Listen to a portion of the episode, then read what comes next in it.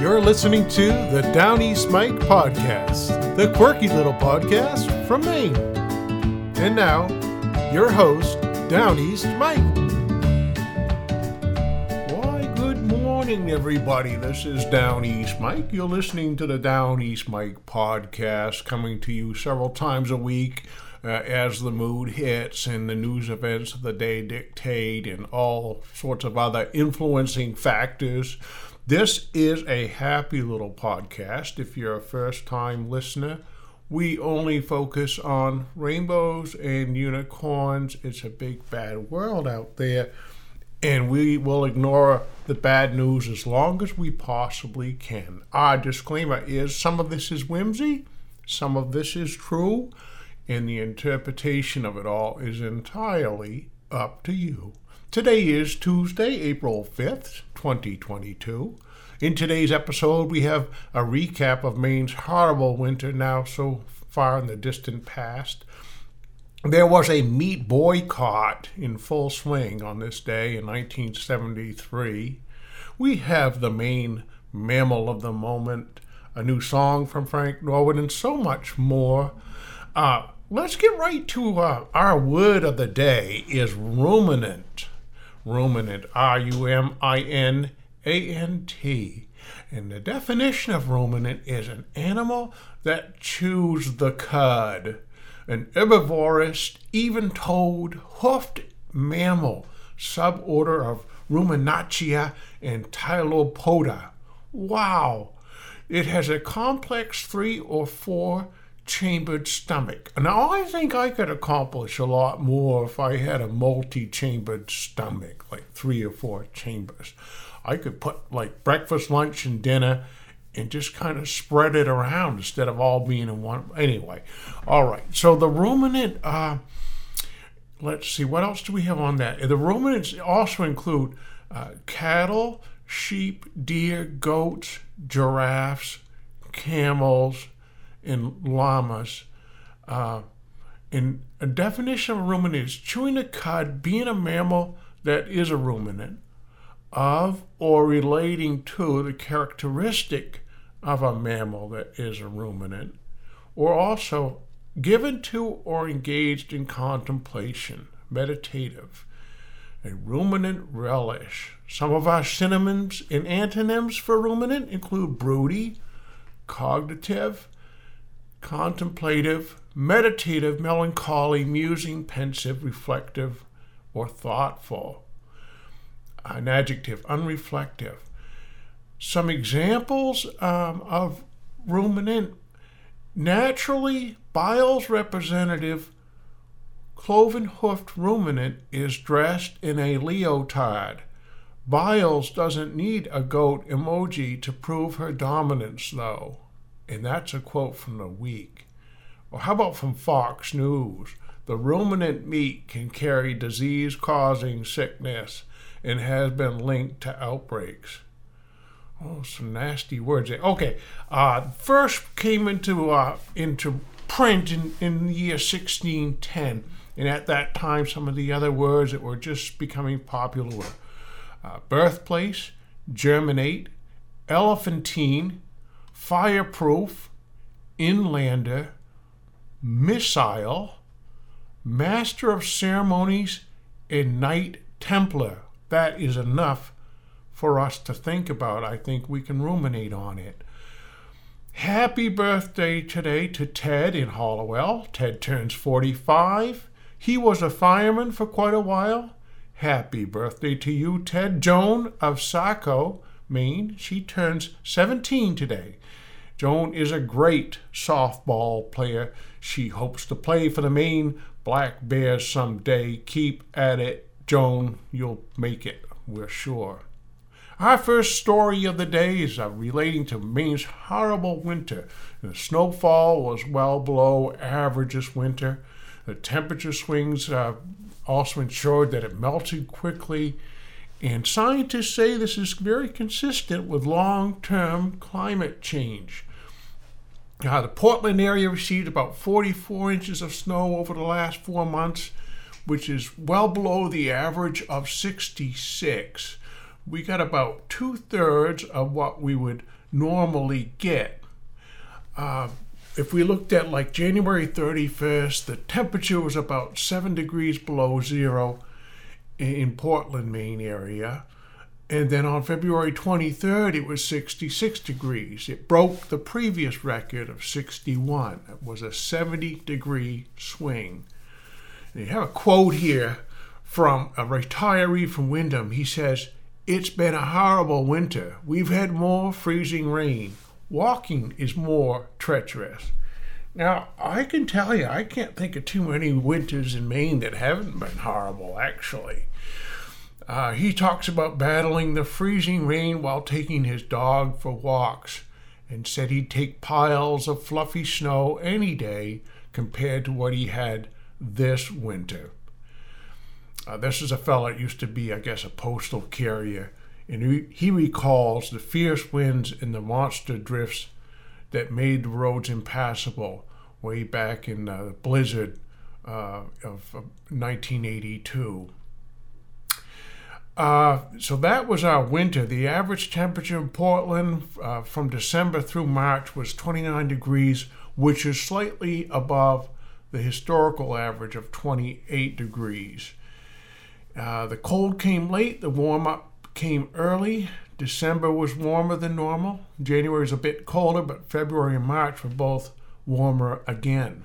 So these mild winters mean that Lyme disease can be more common because this warmer temperature will uh, allow more ticks to thrive. In southern Maine, the milder temperatures and lack of snowpack have led to an early migration of amphibians and the return of spring peepers. Uh, that's when the frogs and salamanders emerge from hibernation and they migrate to the vernal pools. It occurs around March 31st, a couple weeks earlier than normal. Um, so what we're looking at is is uh, I guess a little bit of, of global warming, but you know we'll see from one winter to the next how that goes. In this day, in 1973, the meat boycott was in full swing. The housewives and farmers were in standoff. UPI reports that rebellious housewives cut sharply into meat sales in the fourth day of a nationwide boycott. The farmers fought back by holding their animals off the market. They're just pulling them cows right off the market. Packing house workers were caught in the crossfire. Meat sales were reported off as much as 70% in some West Coast stores and 20 to 30% in many cities across the nation. But retail meat prices held firm, with few exceptions. An Ohio food chain said the price of beef was higher at some western uh, Midwest yards, 25 cents to $1.50 lower at other markets. Now, the boycott leaders had hoped for a delayed price drop at the retail level as traditionally heavy late week shopping days approached. The leader of the boycott in the Chicago area called for an extension of the protest through all of April. We want a 20% across the board rollback on food prices, Mrs. Ethel Rosen, chairman of the Women's War on Prices, said. Patrick Gorman, the International Secretary Treasurer of the Amalgamated Meat Cutters and Butcher Workmen Union, estimated the boycott has thrown 4,000 to 5,000 packing house workers out of work. Robert Miller, the head of the Union Packing Company in Los Angeles, said retail sales were down by 70%. Big meat boycott 1973. Uh, from uh, Presque Isle, they're reporting this day in 1973. You're going to see the biggest egg shortage you ever saw due to feed costs, William Morgan predicted. Eggs are flying right up there, too, insisted the president of the Delmarva Breeders Association of Delaware, it should be Delaware, and Virginia.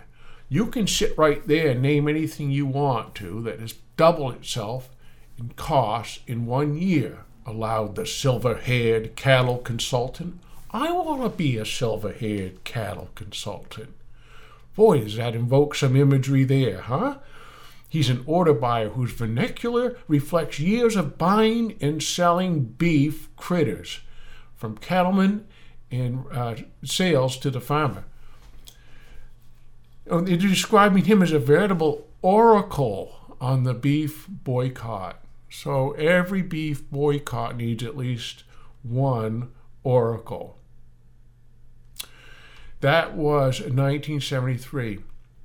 Also, on this day in 1973 at Sears, for Thursday, Friday, and Saturday only, you could buy a Ted Williams uh, little John boat for $188. You'd save $31. It's the Game Fisher 12. It's a Sears exclusive hull design, giving a smooth, stable ride even in rough water. And for the fisherman's convenience, there are rod storage grooves and beverage holders. You also, you could throw along with that a Ted Williams 7.5 horsepower outboard motor with reverse gear for $268, promising to get you to where the fish are fast. And the new engine shroud means a quiet engine. It's got a tilt lock to hold the engine up when not in use. It's a solid state ignition. It has forward, neutral, and reverse gear shift. Then you could also get the uh, painted John boat for $108. It's 11 foot boat. Boy, that's cheap. Must have been plastic. Car tops easily or fits in the back of a station wagon. Not my Subaru, it doesn't fit in the back of that. Uh, all right, so we're, we're running right along here today. Let's uh, talk about our Maine mammal of the moment. It is a sheep, a domesticated animal, Ovis aries. It's a species of domesticated ruminant, there's our word, cud chewing mammal. It's raised for its meat, milk, and wool. Sheep milk? I didn't know that. The sheep is usually stockier than its uh, relative, the goat. Its horns, when present, are more divergent. It has scent glands in its face and hind feet, and the males lack the beards that goats have. Sheep usually have short tails. Um, many New Englanders are not aware of the sheep boom that uh, transformed the region in the first half of the 19th century. Merino sheep were developed on the Iberian Peninsula. They have exceptionally soft wool. It was the uh, envy of the world. And to protect its corner on the market, Portugal forbade, forbade the uh, export of live merinos. When Napoleon conquered Portugal in the early 1800s, however, the embargo fell and the first 4,000 merino sheep were imported to the state of Vermont. So at about this time, the power loom came into use, and these two events between the import of the sheep and the power loom, they quickly made central New England the wool and textile capital of the world. So the region went from being about 30% cleared in 1810 to 80% deforested in 1840. There's a big reduction in the forest cover. And the sheep population in the New England exploded to about 4 million. So this boom that started in Vermont, extended all the way to Maine, has transformed the landscape and the economy of the entire region. Much of the land at that time was set aside, uh, that re- the land that was set aside was uh, dedicated for the production of firewood. And inefficient fireplaces and wood stoves, uh, coupled with uh, little to no insulation, meant that the average farmhouse burned about 25 cords of wood every winter. The largest homes could burn about 70 cords of wood. So the sheep boom turned to bust in about 1840. Overgrazing took its toll, resulted in widespread erosion, and then the railroads opened up new lands in the west. That began the exodus of farmers to places like Ohio. So from 1840 to 1850, Vermont lost about half its population. We get a little bit digressed from our sheep story, but the uh, sheep fever did leave its mark on the landscape about 125,000 miles of woodland stone fencing was laid uh, as, as an effort to uh, keep the sheep all penned in. So that's our Maine mammal of the moment, the sheep. Uh, we'll be back right after this with our weather forecast. Welcome to Maine, tourist. I bet you don't plan on spending your vacation working on a woodshed or putting on a roof on the garage and doing that unnecessary labor because you don't have to. You can call Carl's Country Carpentry and he and his team will come out and take care of whatever your project is from decks to roofs to additions to bathrooms or whatever your plans are. They even do sheetrocking and painting. On a real slow week, they'll mow your lawn too. You can sit back and drink lemonade and just enjoy a Maine summer, a real vacation while Carl's Country Carpentry takes care of everything you need with his friendly local crew in their dungarees. You can even watch them work, it's quite entertaining. Mention that Down East Mike sent you, and you might even get a discount. You might not, but it's worth a try. Carl's Country Carpentry.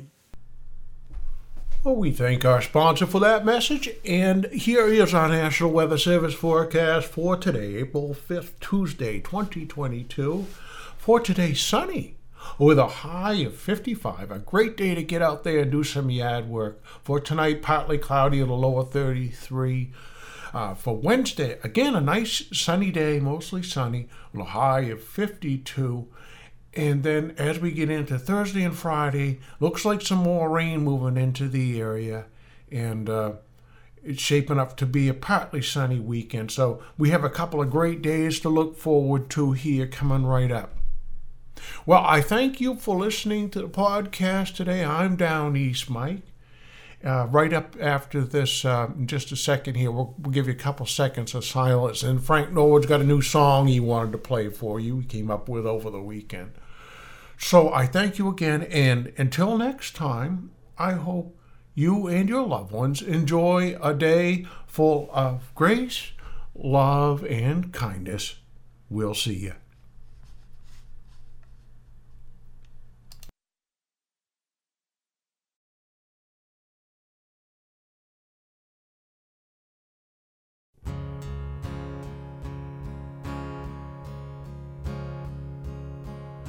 The world is slowly ending, oh, I hope you'll be with me.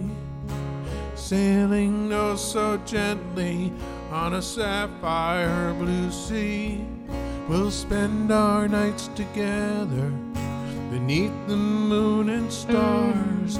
And at night we'll sit and wonder how we strayed so far from the grave.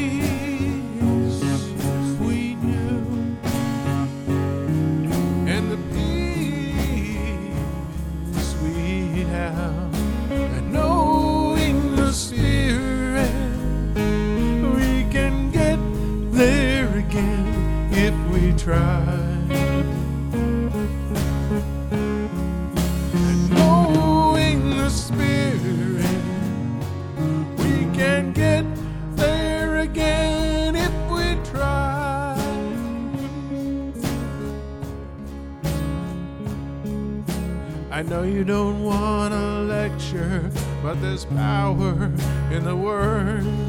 There's prayer and intention, and the truth will be revealed. Just focus on the outcome, let the negative fall away. You'll find yourself just thinking about